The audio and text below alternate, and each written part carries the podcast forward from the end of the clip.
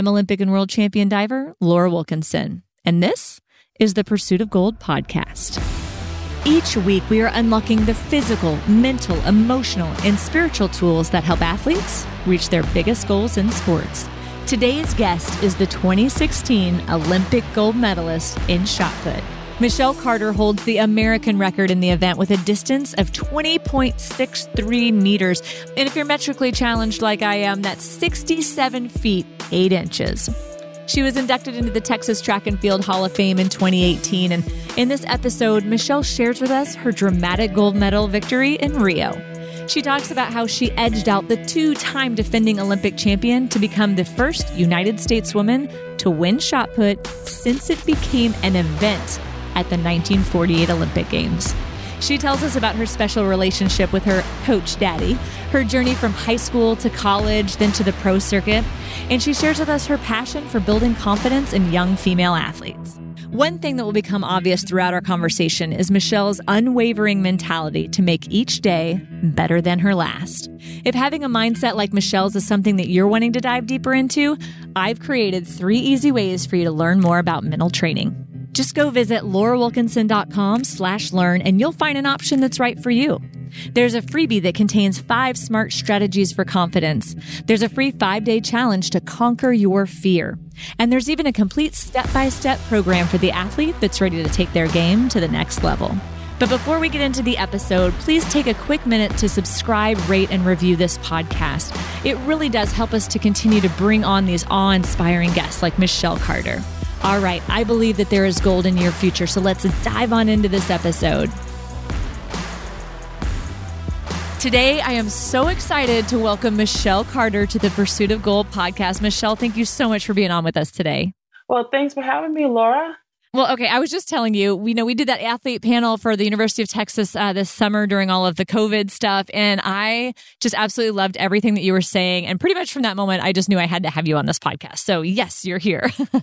Well, yeah, that was that was actually really fun. I was happy to be a part of that um a panel. It was really cool. Now let's kind of get started. Uh, you are obviously kind of a legend in shot put, but how did that actually start with you? I mean, I know your dad had a big influence there, but did you always grow up with that in mind, or did you try a bunch of other things first? Well, actually, I started playing sports. My first sport was actually soccer. And then, because my parents said I had to do something. And I went from soccer to basketball, and I was in private school. So when I had to go to public school, we didn't know about the whole process and how that actually worked. So I kind of missed basketball that season, but I was in athletics. So the coaches came to me and asked me, like, hey, do you want to join the track team? And at first I was like, no, like, I don't want to run. and then they said, well, you don't have to run. You can throw the shot put. And I said, okay, cool. I go home, tell my dad, I bring him the permission slip. I say, hey, dad, they asked me to join the track team. Can you sign my permission slip? And he just gives me that look like, who asked you?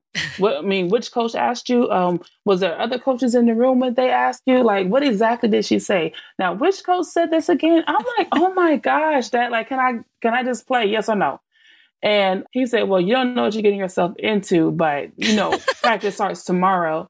Because the funny thing is, I didn't know what my dad accomplished in track and field growing up because I grew up with him playing football because um, he was in the 1984 Olympic Games where he won silver and he was drafted into the NFL soon after that. And back in those days, to be an Olympic athlete, you were considered amateur and you could not get paid. So once he signed the contract for the NFL, his track career ended. So I grew up with my dad playing football. I had no idea what he accomplished in track and field until after I started track and field. What? So he had never to- never even told you about it?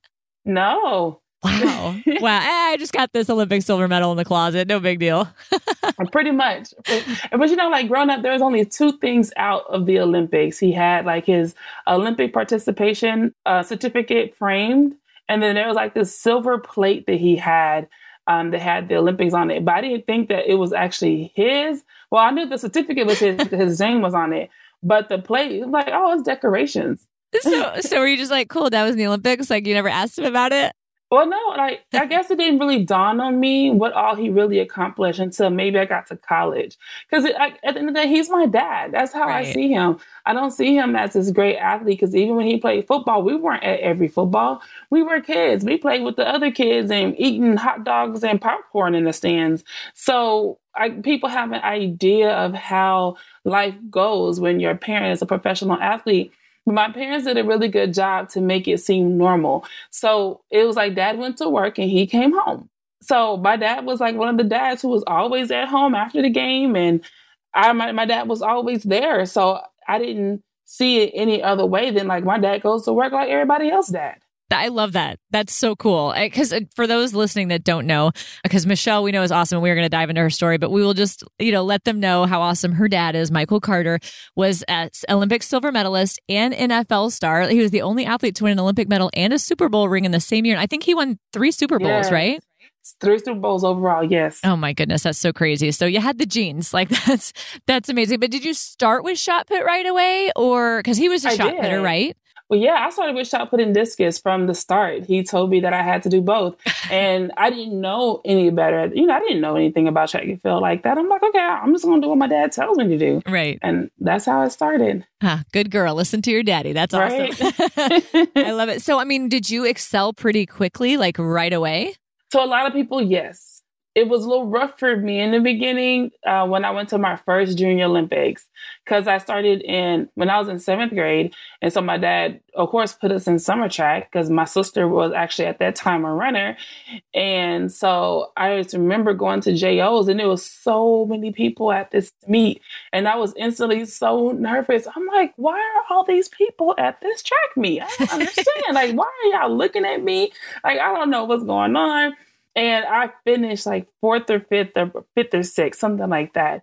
And I was like, oh my gosh, like I thought I was doing something, but apparently I have a lot of work to do. wow. So you did some JOs and then you started competing for the high school team too. And weren't you like four time state champion? Yeah. So I, yeah, actually, I have eight state titles four in shot put, four in discus. I have the, or I had the Texas state record for a long time. Yes, for a while, and as well as the girls' national high school record in shot put for indoor and outdoor. Wow. So, okay, I have to ask you, and especially as a high school athlete too. I mean, maybe you were in sweet oblivion just doing your thing and it didn't dawn on you, but did you ever kind of carry expectations of like, well, now I've won and I've won a lot. Like, what if I lose? Like, did those thoughts ever even dawn on you or no? I didn't look at it as if I had to always win. I just knew I had to do better than I did last time. And I feel like that right there doesn't really put the pressure on me to win because if I improved and someone beat me, I still won, right? So I never looked at it like, oh my God, I have to win all these meets. I just go out there and I try to throw the mark that we have set, like my dad and I have set. What, what happens is my dad would just tell me, okay, last week you threw, let's say, um, 40 feet, two inches. So this week, I want you to throw 40 feet, three inches. If you can beat that mark, we're in a good spot. And that's how I kind of approached every meet. Uh, I did win a lot in most pretty much. I think I won all through high school. I don't think I lost in high school at all. Wow. But that was like the mentality that I had, like just to be better than I was the last time. Uh, I love that because that's like tangible, you know, like we set these big goals, but when you bring it down into the moment, like that's such a tangible thing that you can try and do. I love that. So, how was the transition? Because then you were undefeated in high school and you get this full scholarship to University of Texas, hook 'em. Um, hook 'em. And so there's like this whole kind of, I would assume, a, a lot different lifestyle. I mean, it, was your dad, he couldn't coach you anymore, right? Like, how did that all play out? See what had happened was uh, so coming out of high school i didn't know where i wanted to go. I used to want to go to ucla but then i changed my mind about that. And my first visit was to tennessee. I was like sprung on tennessee. I'm like i'm going to tennessee. I really like tennessee too. And that right? was between texas and tennessee for me. Yes that's what my own that was my two choices.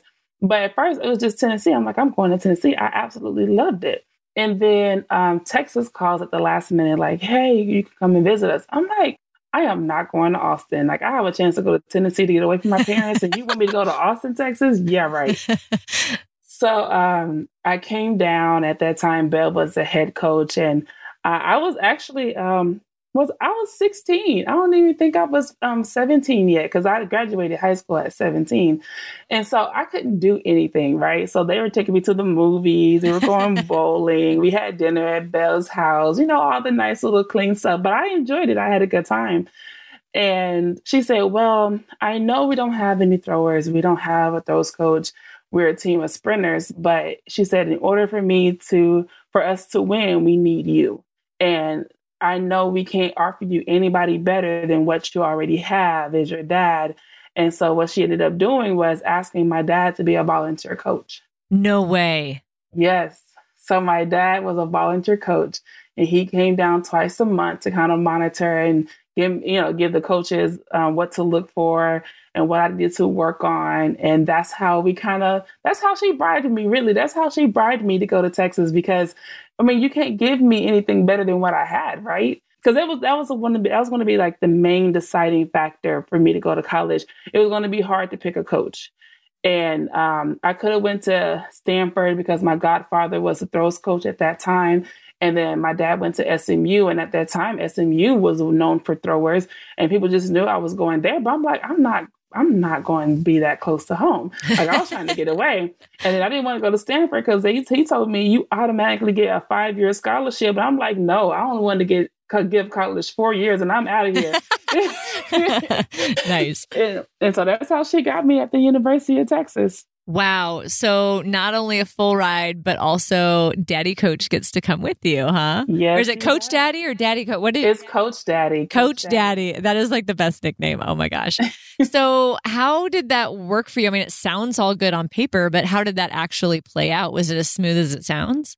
Actually, it was. At least from my end, I didn't. If there were any challenges, I didn't know about it. Wow. well, I mean, that's a good thing. I, I, maybe that's on the coach's part. Maybe they kept you sheltered from stuff. Who knows?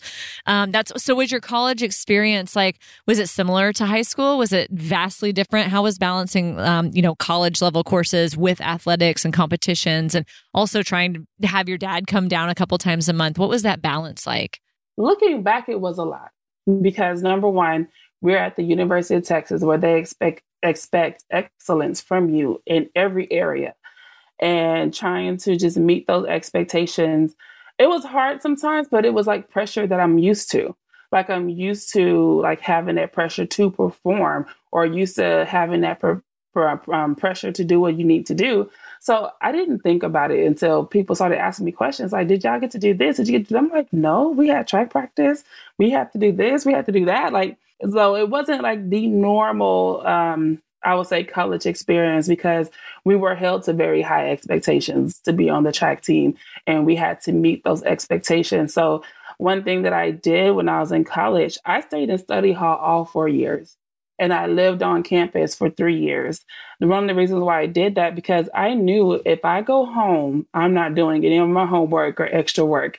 So I just automatically stayed in um, tutoring. And everybody was like, Michelle, like you're not a freshman anymore. I'm like, listen, I, I'm trying to graduate and get my degree and get out of here. I'm gonna do what's gonna work for me. And that's what I did. So I had to figure it out and make sure I was where I needed to be on time.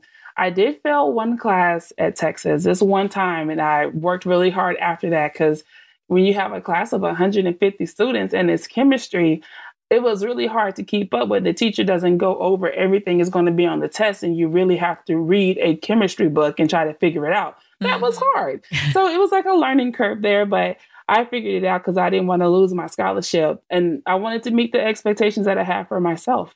Oh, that's so such a mature decision for a young woman. Like that's that's awesome. I really value that. So, were you like competing at US nationals at the same time? Like how was college versus like I know cuz you did the JO route and like how was US nationals? How did you balance that out? Were you doing well there as well? Well, actually, yes, it was crazy. My freshman year, I didn't do it. My freshman year was definitely a year of transition. I think I finished, I think I finished eighth at NCAA's. And first of all, we had NCAA's at the University of Texas. When I say the odds were stacked against us, any and everything that could went wrong went wrong. Oh gosh. It was the craziest experience. I've never seen a, a school suffer the way that we did on our own turf. It was just like it was everybody was out to get us. So so give give us some give us some examples. Like what was going wrong? so okay, when you get ready for the relay, they they give you certain materials that you can use to mark the marks for the runner so they know when they need to start running and where they need to run to. And for some reason, our athletes were using tennis balls, but they changed the rule and said that they could no longer use tennis balls. But no one said anything to our athletes the whole time. So we're the only one, and it's pouring down rain, number one. It's pouring down warm, hot Texas rain, and we're out there trying to compete. And then they take off. And then when we get down, when they finish the race, they see red flags go up all over the place to find out that we were disqualified because we had the wrong marker. And um, we were like, well, how can that happen? Like, how come no one said a word to us? This is our home field. And it was just so surreal on how everything went down when we should have dominated and we pretty much got eliminated out of every other event that we were in by some kind of form of disqualification that we have never seen before. It was just crazy. And it was on the newspaper front page the next day that Texas was disqualified in the 4x4. So, okay, you coming out of his undefeated high school season to that, like, what was that like for you? Hate to say it was almost kind of normal for me because when you are one of the best athletes or you're part of a good team or people really expect a lot from you, you know you have to be mindful about every little thing. Because even in high school, I faced situations where coaches would try to disqualify me from the meets saying that my uniform was different than everybody else's. so it was like I always kind of expect um, something to go wrong and to be ready to kind of face that challenge. And it was the same thing. So when I got to college, I'm like, oh wow, like it's no different. Like if people don't want you to win, they're gonna try to take you out any any kind of way. So it was wasn't so overwhelming. I just had to really get used to that now I'm not the only one who's good. Everybody's good. Yeah, that's still quite an adjustment. so, but it got you guys did end up winning an NCAA championship. So that your senior year? Yes, actually, it was my junior year, and we won NCAA with only seven women, and this and that's unheard of. Normally, they win with teams of 20, 15 women, but we came with what? seven. How did you guys just win everything? Everything that we were in, yes. Wow, wow. everything that we were in, it was crazy because um, it came down like to the four by four. All we had to do was finish and we did that and we ended up running the 4x4. And I just remember all the other teams, the team that was in second place and third place, they were all dressed up and nice and pretty. And then you see us on a podium and we all look broke down because we're tired because everybody had two or three events to compete in. So they were, we were tired. We weren't our prettiest, but we won and we had fought for that championship. Man, how many did you win individually? Yes, I did. That's awesome. How many times did you win individually? Was it just that one year? Actually, yes. Uh, a lot of times I got second. I lost to um, seniors. It's like I'll beat them any other time, but then on that day, they will beat me. Yeah, I can feel that. Oh man. So when when was your? Because I know your first Olympics was in 2008, but did you have a shot in 2004? I did, and I chose not to go. Okay, just didn't feel ready, or what? No, I didn't feel ready. I didn't want my first Olympic trials or Olympic experience to be horrible, and I did truly feel like I was not ready. So I ended up going to World Juniors, which was awesome. And then I ended up like PRing, having a personal record by four feet at, at um, World Juniors that would have helped me make the finals at the Olympic Games. So I was kind of thinking, like, did I play myself? Could I be a four time Olympian now? But I think I needed that experience that was really solely on me to compete by myself. I didn't have a coach there that I was familiar with. I had to really dig down deep to a place that I've never really dug down deep before and compete on a, in a level that I haven't done before. And I was able to do it. And that year really proved to myself that I knew that I had what it takes to be successful. Oh, that's so cool. So take me through your different Olympics because you are a three time Olympian. You went in 2008, 2012, and 2016, and they were all very different results. What were your experiences like? Oh man, in 2008, I was just nervous. I was nervous because number one, it was like my first professional team. So I didn't know a lot of people on the team. And there were some people that I knew from college that made the team. But for the most part, I'm just kind of getting the feel of what Team USA on the pro level feels like. I remember getting to China and we are in the Olympic Village, and I'm thinking, like, here are the world's greatest athletes. And then here's me. Like, I didn't see myself as one of the world's greatest athletes, even though I was like, well, I kind of did earn my spot. I won the Olympic trials, but this is the Olympics. And I was just so in awe and just soaking everything in at that experience. Uh, so I finished 15th. Did you get to walk in the opening ceremonies? I didn't do opening because my event was too close to opening. Gotcha. And I didn't want to uh, spend that energy on my feet. Yeah, for those people who don't know, like when you go to opening ceremonies, I, I, mean, you literally wait for hours beforehand, and then you're standing up, walking in this line forever to get into the stadium, and then you're standing up for yeah. more hours in the stadium. So it is exhausting. So generally, like Michelle here, a lot of people who compete in those first couple days after may not go just so they can rest and be really prepared. So, uh, wise decision, wise decision. Um, so okay, nervous, but 15th was like the performance okay, or were you kind of like, eh, that was not what I thought I could do? I think the the performance was okay. I felt like it was consistent for the year. It wasn't like under my average or above my average. It's been what I threw all year. Yeah. so I, it was like even kill. So how did that make you feel like going for another four years? Like how did you feel after that going toward 2012? Well, actually, because how I, I break it down in my head, I just take each year for what it is. So the year before and after the Olympics for track and field, we have world championships. So I knew that, okay, it was the Olympics, but I have world championships to kind of figure out some more stuff. That's kind of how I approached it. So I didn't really think about all the way to 2012 because I don't know if I would even make that team. You know, nothing's guaranteed. So I just attached each year to be better than I was the year before. And that's how I pretty much approach everything. Like, can I be better than I was last time?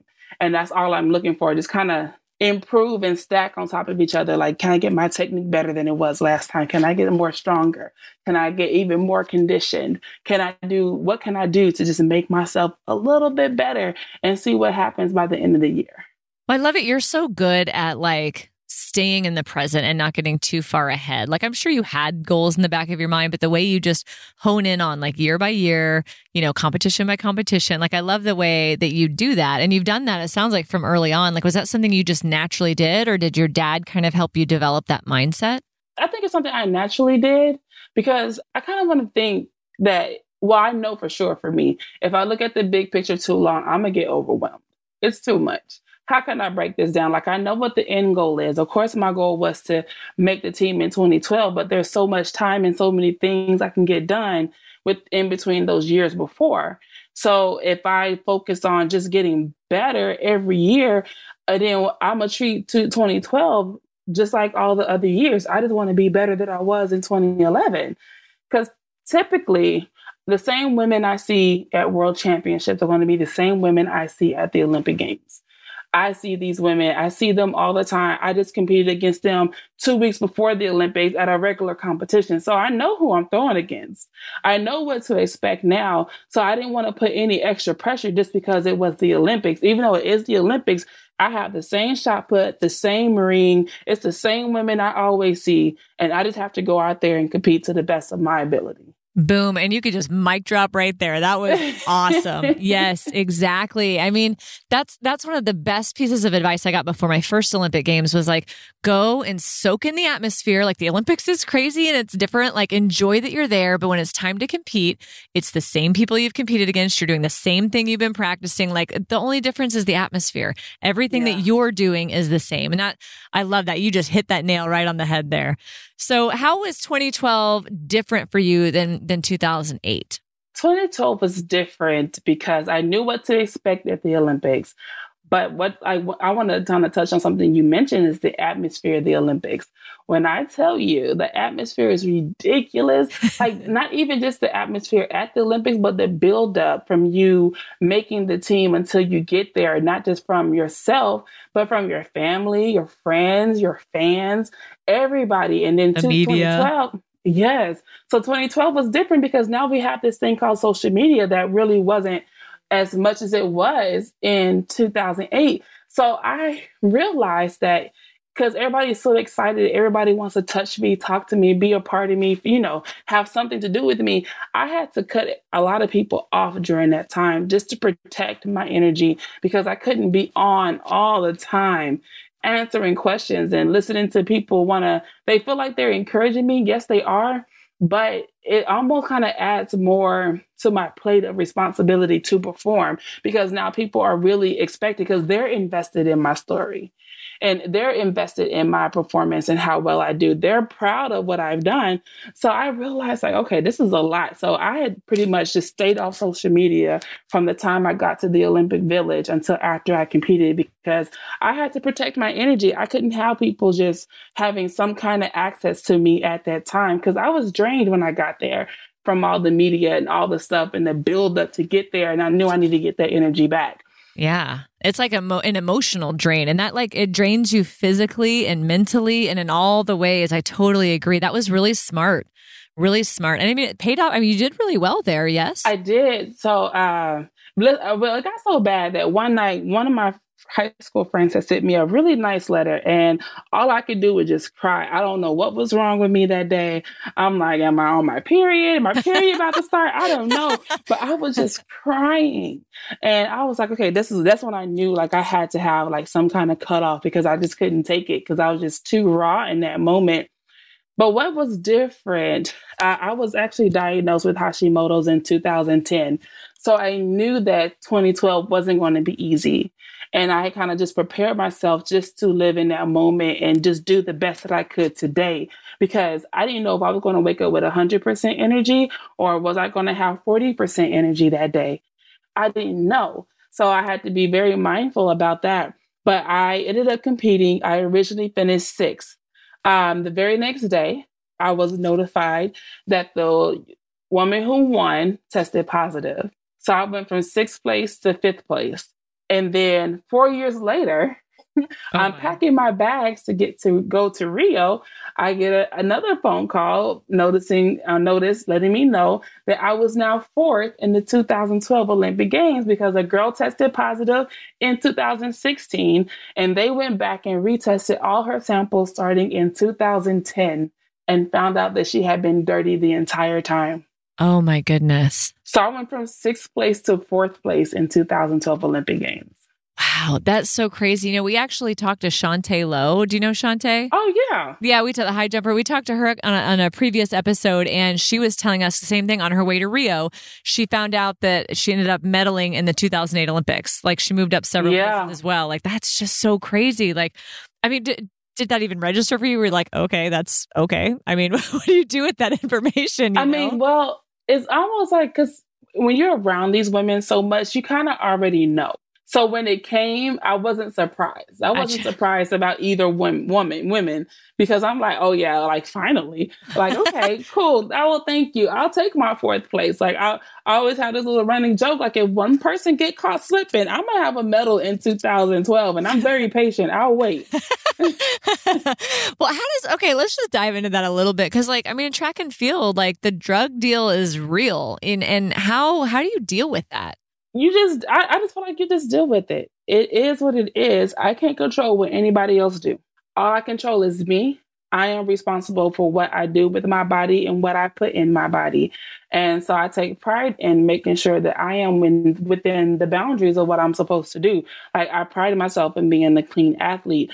And I feel like what's done in the dark will come to light. So those who are cheating, I'll wait till you you get yourself caught. I don't have to tell it on you because the truth is going to come out eventually, one way or the other. I'll just be patient. So I, but my goal is always I want to I want to beat the dirtiest person on their best day with my clean self being ready on that day. Yes. You know, like I want to, you think you're doing something because you're cheating, but I'm gonna beat you while you're cheating. Mm-hmm. I'm gonna be that much better, right? Yes. Oh, I love it. Oh my gosh, I love you so much. This is awesome. So, so how is the professional circuit at this time? So you've now had two Olympics. You've been on the pro circuit for what, like five, four or five years? Yes. What is the pro circuit like to? Because I, I hear about it, but I've never. Obviously, I'm not a track athlete. I have not experienced that. What is the pro circuit like? Man, I love the pro circuit because it's like I get to live in this different world that I don't have at home because here you go. You pack up your suitcase. So I pack up like one, a backpack, a small carry on, and one suitcase. And then I go to Europe for like two months, sometimes more. And you just go from country to country to country competing. It's just like just this world we get to live in, and we're with our groups, and you get to see different people every weekend, but it's kind of like the same people. And you just in Europe eating bread and pasta and the food is horrible and everybody's losing weight and we're bringing all our snacks and then whoever's coming from the US like you put in your order like can you bring me back some um, Oreos or something? You know like it's like this little mom should be a care package right? Right? But like it's, it's just fun because it's like you almost don't have to focus on anything else but competing. Oh, that's cool. So do you get to sightsee it all or is it like you're at camp to compete you know like summer camp for competition? It's almost like summer camp for competition because you get to one country you probably get there on a tuesday and then you'll be there on wednesday and then you compete thursday you fly out friday and then you're back at the next country. And then it's kind of that the same rotation. You're there two to three days prior to you compete. As soon as you're done competing you're gone and so I didn't get to do a lot of sightseeing with all my travels. It took me like six years to get to the Eiffel Tower, even though our hotel was down the street from the Eiffel Tower. no. I look at the Eiffel Tower every night, but I just wanted to really conserve my energy. So I didn't want to walk down there and the line is long and you know what? I was like all right, that's okay. But when I realized like I'm taking I'm not taking advantage of these opportunities. Like I didn't have to pay for this trip. They flew me out here. like I didn't try to take advantage. But the one trip I made sure that I took advantage of the opportunity was Rome. The first time I went to Rome, I, I was so tired because that flight is long. And um, I, I just went there. I got to my hotel, changed my clothes, and I went straight to the Coliseum. Like I said, I had to do that. I put a cap. I said I only could be there for two hours whatever I see in two hours is cool and I gotta go. And I was so glad I did that. It was like perfect. Oh, that's really cool. And I, and I can totally relate because it took me about six trips to China before I ever saw the Great Wall. So I same I here. understand. it's same here. oh, that's so cool. So you continue to go, I'm guessing year by year after 2012 toward 2016. Like, did you know this was going to be it or how how was like walking to 2016 because this is your third olympics now. You know how how are you feel what were your emotions your thought process your mindset like going into that games?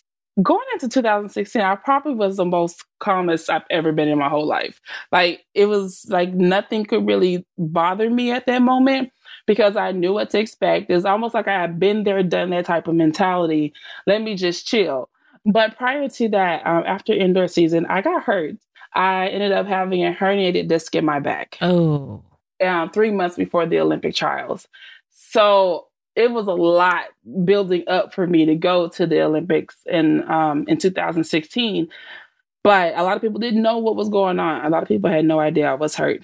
But um, I worked and got myself into decent shape.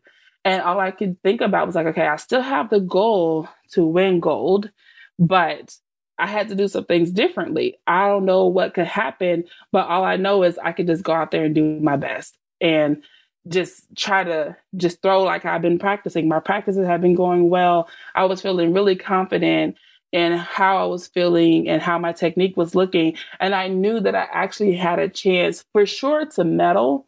And I knew the opportunity to win was right there. Well, so how, what was different? Like, I mean, with a herniated back and you're like turning and the way you have to throw, like, I can't even, I, I just would imagine that would be excruciating pain and maybe even like stiffness. I don't know. Like, how, how were you handling that? Yes, well, I have a very high pain tolerance, I realized. Mm-hmm. Um, by the time I go to the doctor, the doctor was like, You should have been here a long time ago. I'm like, Well, it's just now starting to hurt really bad. And that's what my doctor had to tell my dad. It was like, She, her pain tolerance is not normal. So when you see her in any kind of pain, make her stop because she's not going to stop where she should stop. And so I had to be mindful of that because I didn't I didn't know that was a thing. Like but apparently it is. So, uh, but I really did push through. Um, I did have a shot of cortisone to kind of calm my back down so it wouldn't hurt so bad. But I really hit treatment and rehab. Like I was going to my chiropractor for decompression therapy four days a week. I was seeing my physical therapist three days a week. I was going to the weight room to do what I could do in the weight room three days a week and still trying to throw five days a week even though I, I, may only be able to do limited things, like I still try to stay on this schedule that was going to help my body be strong and not forget what I'm trying to do. But it was a process. When I tell you I would leave the house at eight o'clock in the morning and wouldn't get back home till almost nine o'clock at night, trying to make sure I get everything done. It was like that for like three months until I went for training camp, like two weeks before the Olympic Games. And I was tired. So when I got to training camp, all I did was sleep, eat, and train literally because I was just tired. yeah. I, oh my gosh, I can't even imagine. So when you're in Rio, like, are you still having to do a lot of the, the rehab and, and all of those other things? At that point, I didn't have to do as much. I would do certain exercises just to make sure that we're keeping those muscles activated. And of course, being a part of one of the world's greatest team is Team USA. We have all the medical things that you ever need or want. So I had a great medical team who had been working and keeping up with what I was doing and my progress. So they were able to help me to make sure that my back was in good shape and that I was okay um, and well enough to compete. So you have what, six throws? Is that right? You get six throws? Well, you have your qualifying, which shot put is the only event who have their qualifying and finals in the same day. So our qualifying were in 10 o'clock in the morning and you get three throws. So with that, there's a line we call the automatic standard. If you throw past that line, if you did it in one throw, you're done. You made it to the finals. And so you either get three attempts or you get that one attempt and then you go to the next round. So then you come back at 10 o'clock at night for the finals, which is crazy. Um, That's a so, long day. Oh my goodness. It's horrible. But then you get a set of three throws. This is almost like our um our not a qualifying, but our semis. Mm-hmm. You get three throws, even though it's all called the finals. They still eliminate like three more women after those first three throws, and then um, the final eight get another three throws. And so are are you going still based on what you threw in like the semifinals or like you're continuing on from there? is it like a clean start with those last few throws? No, it's a continuation. Okay. And so walk me through this, especially going into like the last one or two throws. Like kind of just walk me through the event and your mind and what was happening and where were you? Yes. I just remember thinking like, okay, I'm here to compete. Like Michelle, this is what you do. This is what you prepare for. This is what you was born to do. Like you know what you're doing. You know, you have to talk and hype yourself up and keep yourself calm because at the same time, it's like, whoa, like I have a chance to win, but can I win? And then at the same time, it's like, no, I know I could win because I'm ready. So, you know, I'm having these conversations in my head to keep myself balanced. My first throw wasn't too bad. And I'm like, okay, we go we could only go up from here. And I think by the time I threw my second throw, I was in second place. Well, and do you know this at the time? Yes, because um, after each throw, you get your ranking, like okay. where are you sitting. So you can't not know. You have to know. yeah, you'll know. Okay. So I knew I was sitting in second place. And I'm like, okay, that's only throw number two. Like, we still have all these other throws. Like, anything could happen. It's the Olympics. And of course, throw number three, I'm still in second place. I'm like, okay. And I'm trying to work on my technique. Like, there's some things I've been working on that isn't happening the way that I want it to happen yet. But I'm like, okay, Michelle, you got this. Like, just be patient. Let your legs work before your arms. If you can just hold back for a half a second, you got this. And so throw number three, I'm still in second. Throw number four, I'm still in second. And then I get to throw number five. I'm like, all right, Michelle, come on now. Come on. We got to get it together. It's like, let's say it. We're running out of throws. And throw number five, I'm still in second place. And I'm thinking, like, dang, I'm about to get silver just like my daddy. Mm. but but I was like, but that's okay. It's a medal. And I was almost about to settle for that. But then I was like, but Michelle, you want to win. And so when uh, this is literally what I did. I just remember praying and I was like, listen, Jesus, you told me that I could win. I believed you because I am a Christian. I pray and I believe that he really told me, like, this is your year. Like, if you trust me, I got you. And I'm like, Lord, listen, this is it. I only have one more throw. if you said that I could win, you better show up right now because this is it. and I was like, all right, Michelle, let's let's let's go. I remember stepping in the ring and um, I get set up and I throw. And I knew in that moment that that was a better throw than all my throws because that one thing I was waiting on in my technique of letting my lower body go before my upper body happened. And I felt like the energy go through the shot. And when you have a good throw, it feels effortless. Like I felt that. And I'm like, before I even see the shot put and where it lands, I'm turning around talking about yes, like because that one thing I've been working on actually showed up for your girl. Uh, and so, I had to feel so good. it was good. But at that time, I'm like, well, I can still have a good throw and still be in second place. But at that point, I didn't care because what I had worked on showed up. And I just have to wait to see how far I throw. So I, am walking out the ring and I'm trying to play it all calm. Like I knew it was a good throw and we're waiting and i swear it feels like five minutes and it probably was all of 30 seconds until my mark goes up. And then when my name goes up a number one is next to my name. And then it has my distance of 20 meters 0.63 and then it has nr next to it that means national record. Wow. And in my head i'm like what? Huh? but i have to play it cool because the girl who is in first place going into the finals get the last throw. So you you you're in first place, but you haven't won yet. Yes. Okay. I'm in first place, and she's thrown farther than me, so I know she has the ability to beat me. The question is like, can she meet the challenge? You know, that's like the thing. Like, can she? Is she today? Mm-hmm. So, um, I just remember like playing it cool, like, yeah, I'm supposed to do that. I, I expected that to happen, right? I didn't want to give her any energy to beat me. So she gets in the ring and she throws. And I could tell by her demeanor, she's not sure how that throw went. So we're all waiting. Again, feels like a long time, but probably really wasn't. And her name goes up, and there's a number two next to her name. And then when that happened, it's like everybody turned around and looked at me like, Michelle, you won. And I'm thinking to myself, I won? and, and I just remember kept saying to myself, like, really? Like really, because all I could think about was like, Lord, really, is this how this plays out? Like this how you gonna do me like this? I have me wait till my last throw, thinking that I don't know what's gonna happen, and I get hurt, and I have to fight, and then this is how you allow me to win. Like, thank you. Even though it wasn't an idea, I knew there was a method to the madness, and I say that because I I I, I had to go through some things so I can even appreciate that victory even more. Because if, if it would have came easy to me, I, I'd probably be like, even though my name is the Shot Diva, like I'll be a true diva, like Mariah Carey diva. um, if I didn't have that struggle, I think I probably would be full of myself. But I really had to fight and have that faith that was going to be beyond me and realize that me winning in that moment wasn't just for me. Ah, uh, that is and, so beautiful. Yes. Keep going. Sorry. Oh, okay, that's okay. yeah. So that was like the biggest moment and the biggest thing that I realized. And then when I, um, so after that, so I don't have my medal ceremony right after.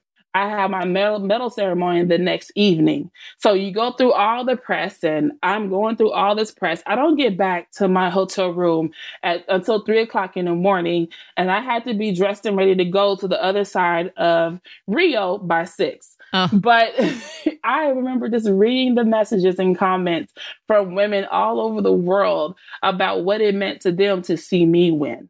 Oh. And that's what that made me realize, like, oh wow, like this was meant to be so much bigger than me. Like, yeah, I have the medal, but I just sparked like life into other people, letting them know that no matter what they're going through, no matter what they look like, if you're not the norm, if you're not in the popular event, like still go after what you know you can do and do not give up on yourself. And to get those messages, it just made me so grateful that I was able to go through that process to show other people that whatever you want to do is possible. Mm, okay, I'm like totally crying over here. Oh, very I, I, understand this totally. I had a very similar situation um, at my first Olympic Games. And so yeah, I'm just totally crying because I, I totally feel you 100%. And I feel like God shows up that way. Like he, he allows us to be broken or have weakness so that he can show up and show that his strength is perfect through our weakness. Yes. And, and I love that because you, like, I mean, you just said, you're like, I know now why he did it that way. It was to humble me and to reach so many more people and change their lives. I mean, you probably change people's lives that you don't even know. And that's just, uh, such a God thing. It's so cool. I love that. Was your dad with you there on the field when it all happened? He was. My dad was there. Um, I remember. I, of course, he, I'm talking to him in between the throws, and that I, I know in my fifth throw he knew I could do better, but I think he was really happy knowing that I was going to walk away with the medal. And I just remember between the fifth and sixth throw that I was like, I don't want to hear anything that he has to say at this moment because I'm like, I got it. Like I know what I got to do. Like I don't need you to coach me right now, coach. Leave me alone. And I said, this I was thinking to myself, like, this between me and God. Like, I don't even need you right now. But um, just to see my dad's face afterwards. And so he's like smiling at me, but he's do he's smiling because he's trying not to cry. Because he's like, I am not going to cry on TV. That was his thing. I'm not going to cry uh, on TV. But he called me the next day and he was like, when I got to my room, I bawled. He was like, I just bawled because he said, I knew you could do it. And the crazy part is my dad has been telling me, like, you know, you you're better than what you think you are. You know you can do more than what you can do. And he's always seen me in that way. And he believed in me when I didn't quite believe in myself that I was able to accomplish those things. It took some time because I feel like your parents are supposed to say those things to you. And like, do I really believe you or you just hyping me up because you're my dad? But he really saw something in me and pushed me to get that out of me and to see it all come together over all these years. And he was there to see it my dad was just really proud and happy that he was able to um, share that experience with me. Oh, of course. Oh my goodness, what a cool family affair. Um, I have to tell you, I I laughed so hard when I read this, um, especially seeing because I know you're really into makeup and, and all of that. And I read this yeah. article because, of course, I had to stalk you a little bit before of this call. And um, I read this line says, "After Michelle Carter made history Friday night, it momentarily appeared as if Carter was crying. Instead, it turned out that she was applying her lip gloss." Is this yeah, true? it's true. It's, it was a little bit of both. I had to like bend down, gather myself because I felt myself getting ready to cry. And I'm like, oh no, I can't cry because my lashes might fall off. but I was like, oh, I gotta put lipstick on because I don't want to take pictures and my lipstick isn't on right. Oh. And so I, am thinking about all these things, which you probably shouldn't be thinking about, but that's me, you know, shot diva. I have to like pictures last forever. I have to be ready. There you go. Oh my gosh, I love it. That was so awesome. Um, have you always been into makeup? That's just something you've always loved.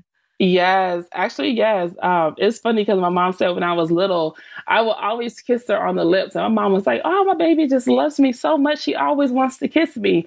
But then over time, she realized I was only kissing her to get the lipstick off her lips. Classic. Oh yes. my goodness.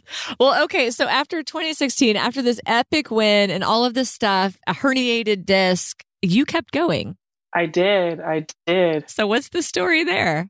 Well, um, I didn't see like 2016 being the end for me. I really want to win a world championship. I haven't yet. I've gotten third like twice at this point. But in 2017, I got hurt and ended up having to have surgery.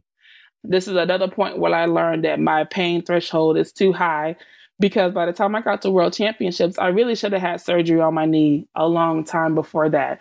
But I'm thinking to myself, like, I didn't have time to stop because I still have like this energy coming from 2016. I'm like, if I could just make it to the end of this meet, like, I'm okay.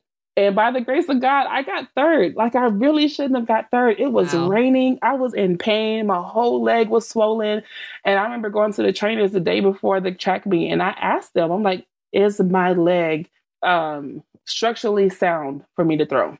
Because if you tell me it's not, I'm not competing because I don't want to make what's going on worse than what it is. Mm-hmm. Like, tell me the truth. Don't lie to me.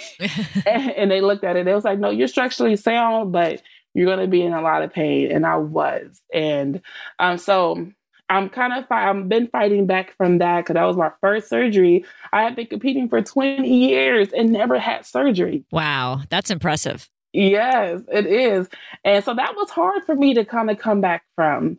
So I was really looking forward to like world championships. I actually did fairly decent um, coming off the surgery and rehab. I made it to the finals but you could just tell that I was just I wasn't in my same shape that I normally would be. I did well in the prelims.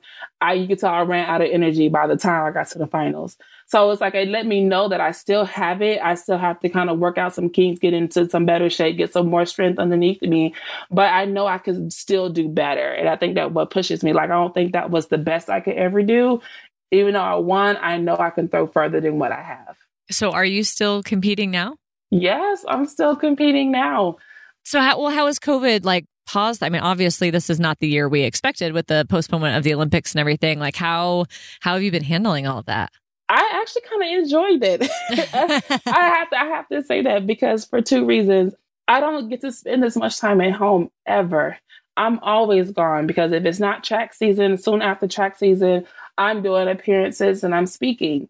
So I'm always doing something. So this gave me some time that I normally wouldn't have just to sit at home and enjoy my husband because we've been married for a year now and Aww. I get to spend this time with him and I've de- tried to decorate my house a little bit. Finally going, going through, so I get to do things I don't get to do. So I've enjoyed it um, just because I don't have a choice to in this moment. I can look at all the things I don't have and what I can't do, but then I'm looking at it at a way to appreciate the things I normally wouldn't get to do.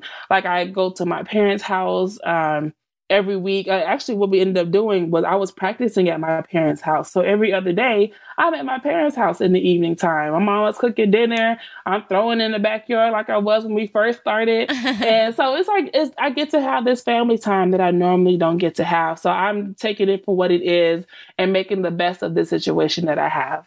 I love it. You you just always know how to wrap your mind around that. And congratulations on your new marriage. That is so Thank awesome. You. Happy for you. Well, tell me, you have a couple of other things going on. You have the you throw you throw girl and one golden shot. Like tell us a little bit about those. So, um, You Throw Girl is called, well, actually, it's You Throw Girl Sports Confidence Camp. It's a sports camp that I founded for young female athletes to help build them, build confidence in who they are on and off the field what made me think about this is I used to get a lot of comments from parents who girls weren't really confident in who they were and their abilities. And parents will always ask me, like, well, how are you so confident? Why are you so confident? Like, how do you do this? And how can I get my daughter to think that too?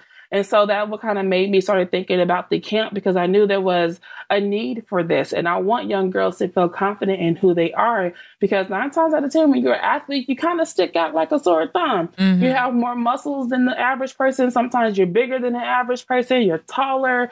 You know, there's all these different things. And I wanted to have like a safe space for them that they can be around people who have dreams and goals like they are, like they do.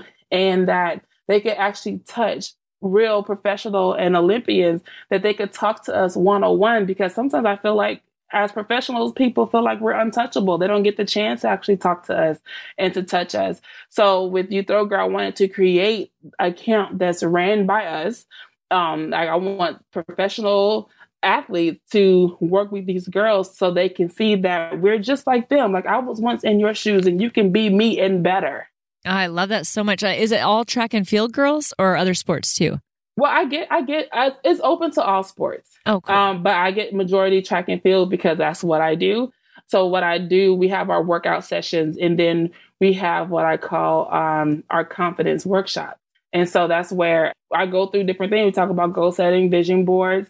We talk about taking care of our bodies. This past year, I had an adolescent OBGYN come and talk to the girls about, you know, the change, your the poop, not, well, not the change, not that change, but puberty and about the changes your body goes through as you're growing. And the girls who really, they enjoyed that because they were able to really learn about themselves and feel more confident that and about being a woman. Like that's what I want them because I feel like once you're confident in who you are outside of your skill, add your skill on top of your confidence just in who you are, like you're become so powerful. Uh, I love that. I feel like I need to go to the camp, but it's it's uh, for young girls, right? Is it what what ages? I do it by grade, so I do sixth grade through twelfth grade because um, my high school their um, um, junior high starts at sixth grade. So I didn't want the sixth graders to be left out. Perfect. I get that well, after I retire and I grow the camp, I'm gonna need someone in other sports so you can come on and join a board and be a part of the camp. Yes, awesome. See, I knew I could wiggle my way in there somehow. uh, that is awesome. And where where can people learn more about that? Because that is just such an awesome resource for girls and and sports. I love this. So where can they find out more information? Yes, you go to uh, youthrowgirl.com. Okay, there you go. And what about One Golden Shot? That's your nonprofit. Yes. So my nonprofit, uh, One Golden Shot, is we have three programs. We have our You Throw Girls Sports Confidence Camp program, I mean scholarship program, where we actually raise funds to get girls to the camp. So pay for their uh, tuition for the camp and that they're able to go there and it's not a cost to them. And then our second program is called Fuel Up, where uh, we provide meals and snacks for teens in the Dallas Fort Worth area because I realized that kids are going to these track meets and they're there all day and they don't have all the food they need to do their best. They're hungry, they're thirsty. And I, you know, I can't stand to see a hungry kid. so I really want uh, wanted to do something for them that's going to actually really add to their experience as an athlete to help them perform at their best. That's really unique. I, I love the way you think outside the box on these. This is great. Oh, thank you. Thank you. And then my third program is called I'm Supported. And with this program, I wanted to help provide sports bras for young female athletes. I know for me, I am blessed up top. Thank you. and um, that's uncomfortable when you don't have the proper gear on and you're out there trying to run and compete and move around and you're trying to hold them down. You're not, you're trying to get them to not move. Like that's a lot. And uh, you see the girls' confidence go down when they're worried about what they look like and what's going on in their bodies. So I really wanted to start this program to help find them bras um, that they could actually compete in. And eventually, I do want it to be just bras, like regular bras and sports bras, because I did a, um, an event with a prom event with Dallas where they were giving away free prom dresses to girls in the city. And the girls didn't have bras. And if they had bras, they were really worn out bras and pieced together with safety pins. And that just kind of touched me because I, my, my, parents took care of me. I had the proper gear, but I didn't realize how many girls don't. And I wanted to create a program to help that. I, I love this. You are so passionate about uh, young girls and helping young girls. I, I, just I love your heart. Where where can we find you online to like cheer you on and to support all your organizations and to be part of that? Yes, shotdiva.com. shotdiva.com. Yeah. Better than that. That's her handle on Instagram too, right? Yes, it is. That's awesome. And you guys definitely have to follow that. She's always got like little makeup things going on there. She is like, she is the diva. I love it. It's so fun because I am totally not a makeup girl. So I love watching people that love it because yeah. it's just so cool to me. I don't know. Cause I, have never had that gift. I'm always in the water. So right. makeup doesn't, makeup doesn't hold on real well. That's true. That's awesome. Well, Michelle, thank you so much for taking time and, and just sharing your story and your heart with us. Um, you are an absolute doll. Well, thank you. Thank you for having me. This is awesome. Thank you so much for tuning in today. And please be sure to subscribe, rate, and review our show. This allows us to keep bringing on amazing guests, and it also helps other athletes to find this show. Make sure to check out the show notes to follow us on social media and learn more about our awesome guest. To hear all of our amazing episodes, head on over to thepursuitofgold.com or wherever you listen to podcasts. The Pursuit of Gold is proud to be a Podigy production. That's all for now. Make sure to tune back in next week.